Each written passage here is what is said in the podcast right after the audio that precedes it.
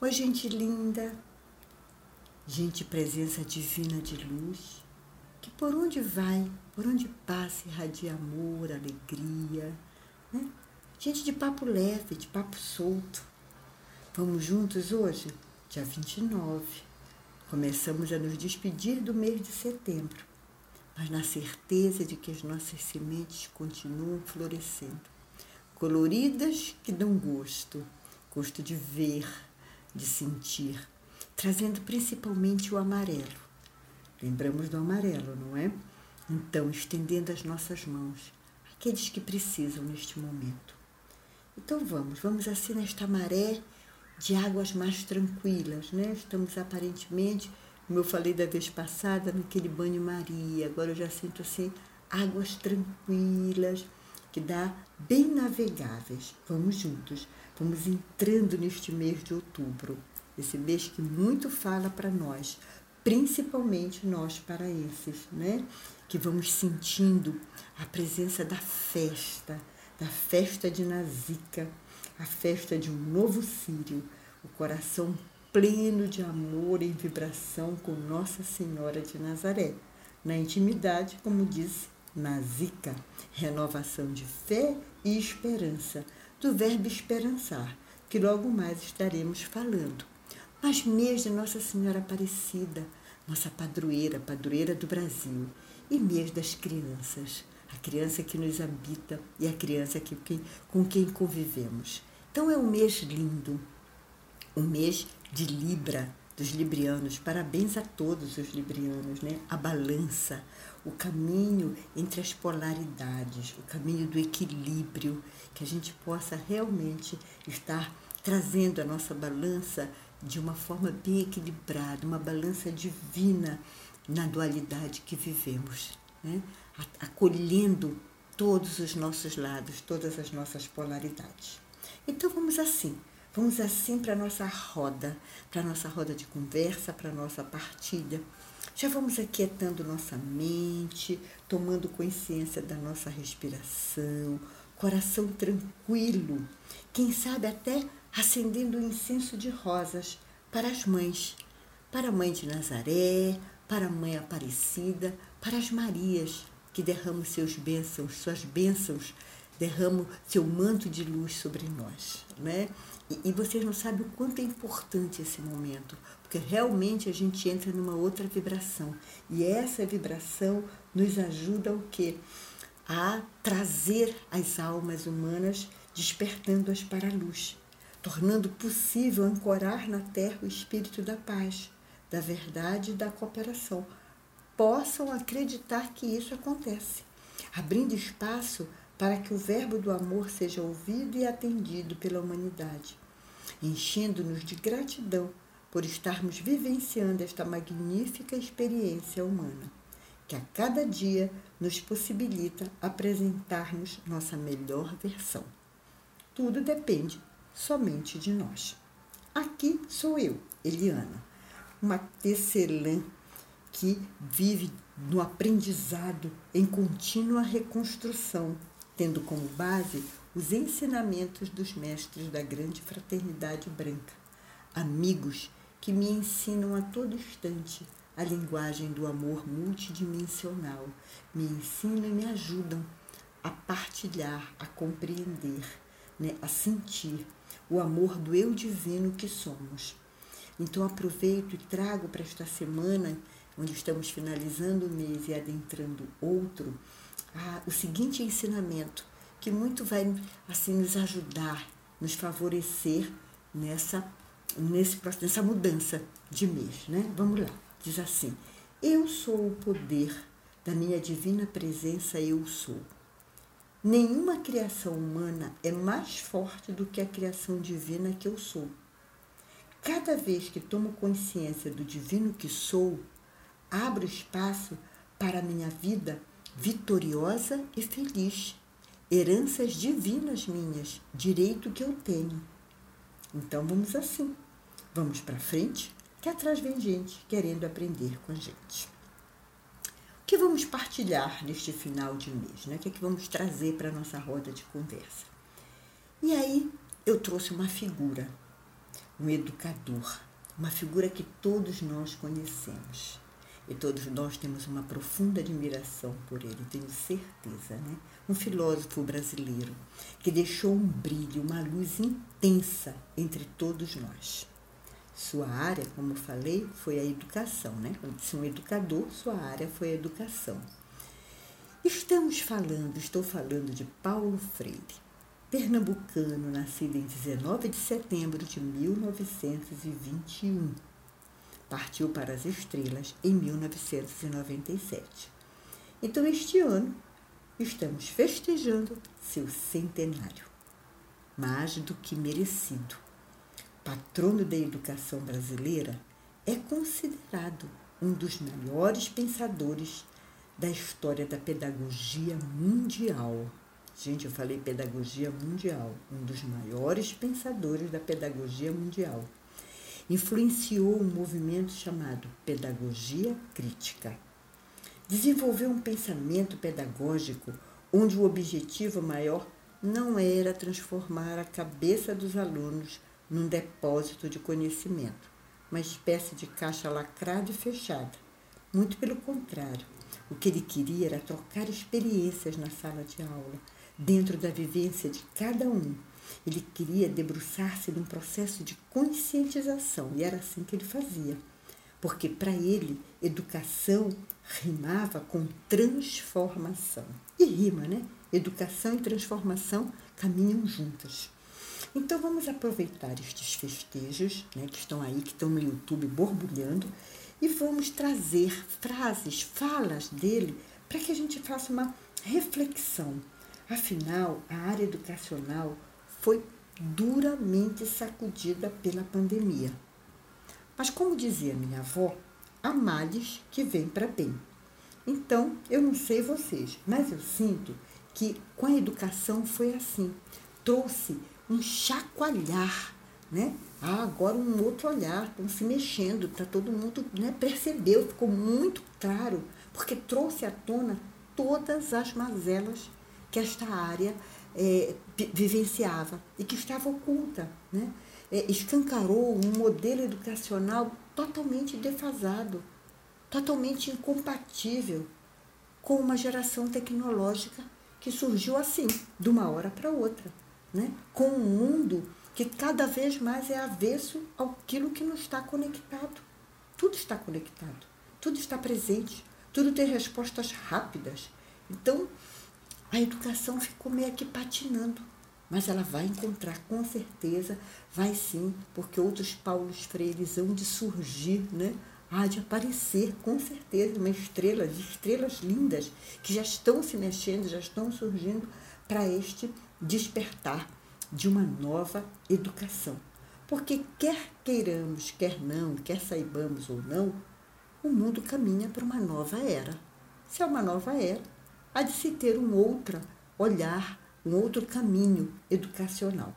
Então vamos juntos aqui dar ah, uma olhada, né, ouvir, prestar atenção nestas frases que muito nos falam deste momento são extremamente atuais. E olha que tem 24 anos que Paulo Freire partiu. Então vamos lá, vamos abrir aspas e vamos começar. Todo amanhã se cria no ontem, através de um hoje. Temos de saber o que fomos para saber o que seremos. Ninguém nasce feito. É experimentando-nos no mundo que nós nos fazemos. Vamos para outra. Não existe imparcialidade. Todos são orientados por uma base ideológica. A questão é: sua base é inclusiva ou excludente? Reflexões boas, né? Vamos seguindo. Educação não transforma o mundo.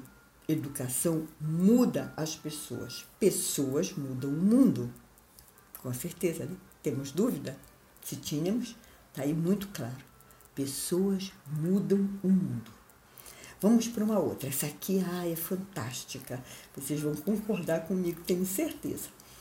É preciso ter esperança, mas ter esperança do verbo esperançar. Porque tem gente que tem esperança do verbo esperar. E esperança, do verbo esperar, não é esperança, é espera. Esperançar é se levantar. Esperançar é ir atrás. Esperançar é construir. Esperançar é não desistir. Esperançar é levar adiante. Esperançar é juntar-se com outros para fazer de outro modo. Gente, agora quando eu me apresentar, eu vou dizer assim: olha, eu sou a Eliana da esperança, né? a que leva adiante, a que não desiste, a que se reconstrói dia após dia. Eu acho que todos somos assim, né? essa espécie, essa força da esperança.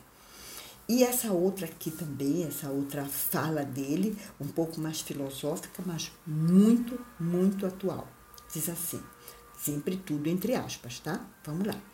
Uma unidade epocal se caracteriza pelo conjunto de ideias, de concepções, esperanças, dúvidas, valores, desafios e interação dialética com os seus contrários, buscando plenitude. A representação concreta de muitas destas ideias, destes valores, destas concepções e esperanças, como também os obstáculos ao ser mais dos homens, constituem os temas da época. Então, aqui no meu ponto de vista, né, é a gente conseguir trocar com ideias diferentes, né, a dialética com seus contrários. Eu preciso ter respeito pela forma como aquele outro pensa. Eu não preciso exigir que ele pense igual a mim, que ele tenha a minha crença, que ele siga o meu caminho. Afinal, ele nem calçou os meus sapatos. Então, se nós conseguirmos entender, compreender e abraçar que cada um carrega consigo a sua história, ou como diz, é, cada um sabe a dor e a delícia de ser o que é. Acho que é Caetano Veloso, né? Então, continuando aqui com Paulo Freire, vamos juntos. Ele ainda diz: ensinar não é transferir conhecimento, mas criar as possibilidades para a sua própria produção ou a sua construção. Então, aquela história da caixa, aqui está muito claro, né? Ensinar não é transmitir conhecimento, mas criar possibilidades para que a pessoa crie, recrie sua construção, se conscientize de si, da sua presença, do seu momento, do seu papel no mundo. Olha, gente, vamos combinar, né? Vamos combinar que Paulo Freire é uma pérola rara. Eu estou aqui na torcida de que surjam agora nesse século XXI, muito mais Paulos Freires. Né? Que agora a educação abrace os Paulos Freires da vida. Tenho certeza que tem movimentos lindos sobre, eh, sobre essa forma de trazer a educação, de fazer com que a educação aconteça entre os nossos jovens. Né? Toda a fala dele é atualíssima, é para o agora. Como bem estamos sentindo e estamos vendo, estamos num processo de reconfiguração, de reconstrução de valores, né? onde os conflitos estão muito presentes. Eu diria assim que os conflitos estão em carne viva, estão presentes. Os conflitos pessoais, interpessoais, intercomunitários e internacionais. Eu diria até que interplanetários, né? E aqui nós com o planeta, da forma como a gente vem lidando com o planeta, né? É, tudo está muito cru e nu na nossa frente. A verdade cada vez mais vai se apresentar assim. E isso faz com que a mentira fique, né, parece é, é, sardinha em lata, barata na, na caixa, de, tentando de todas as formas se manter. Agora ela está disfarçada em fake news. Fake news nada, mentira é mentira. Então ela quer se manter a todo custo, mas não vai conseguir. Que realmente a verdade sempre virá e aí a gente vai ter que fazer as escolhas, mas diante da verdade, trazendo para nós autorresponsabilidade. E isso é muito bom. E, então nós estamos nesse momento, nesse movimento, onde a direção ao novo é inevitável. Sabemos que a educação é o alicerce, é a pedra, né? é o que alavanca. Então nós temos que estar de olho na educação, ajudar a educação, revisar os nossos valores, né, trazendo para as novas gerações a construção de uma sociedade com oportunidade para todos. Isso é imprescindível, né?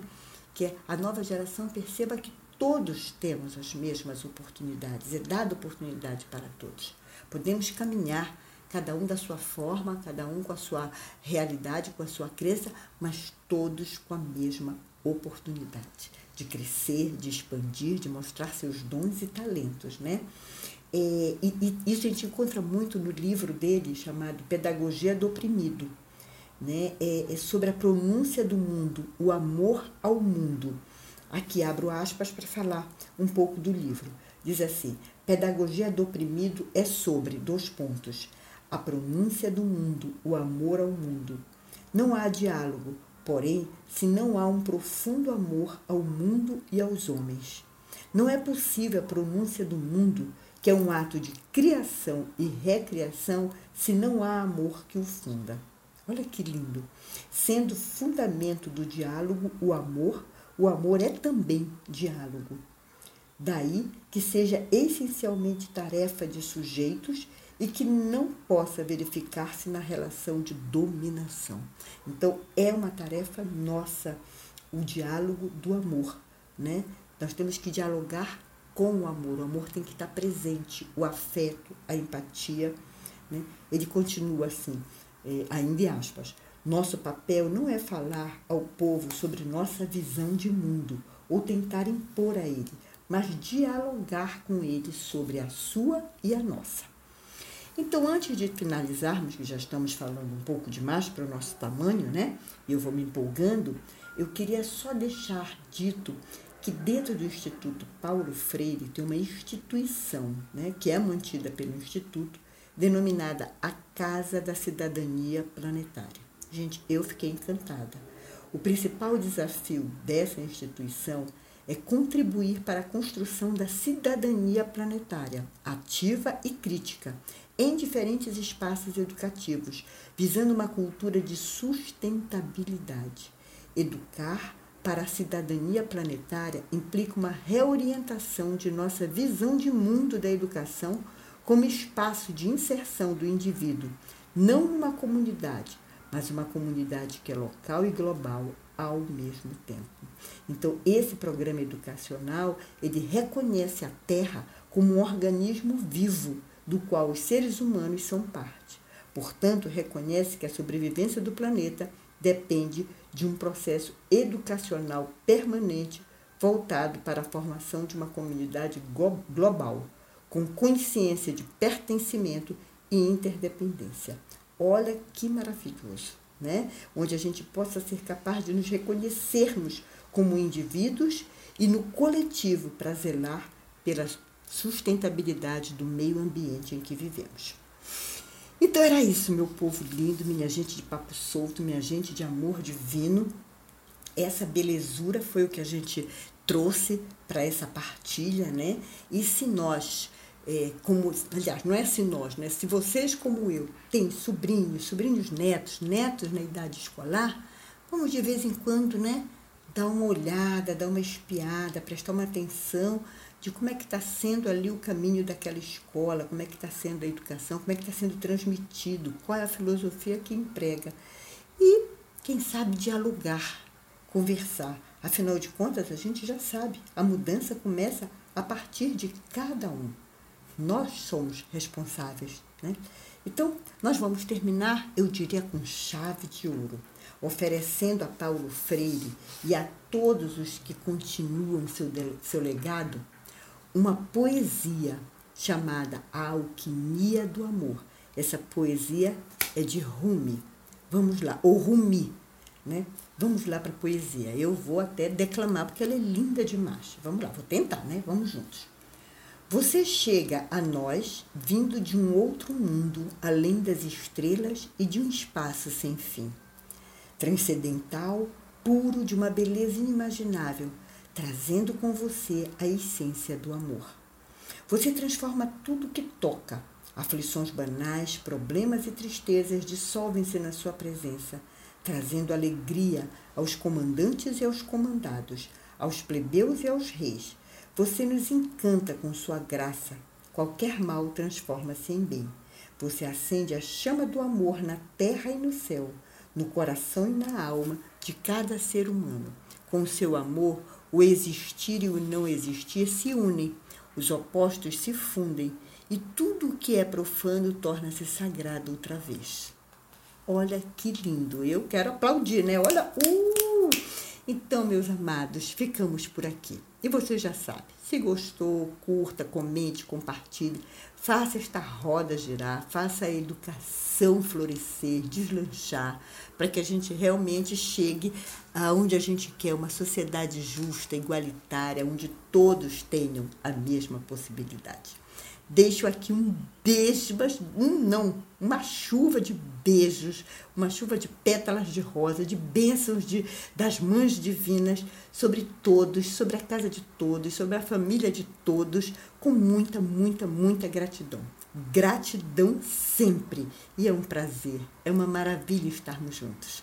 Gratidão sempre. Beijos e bênçãos.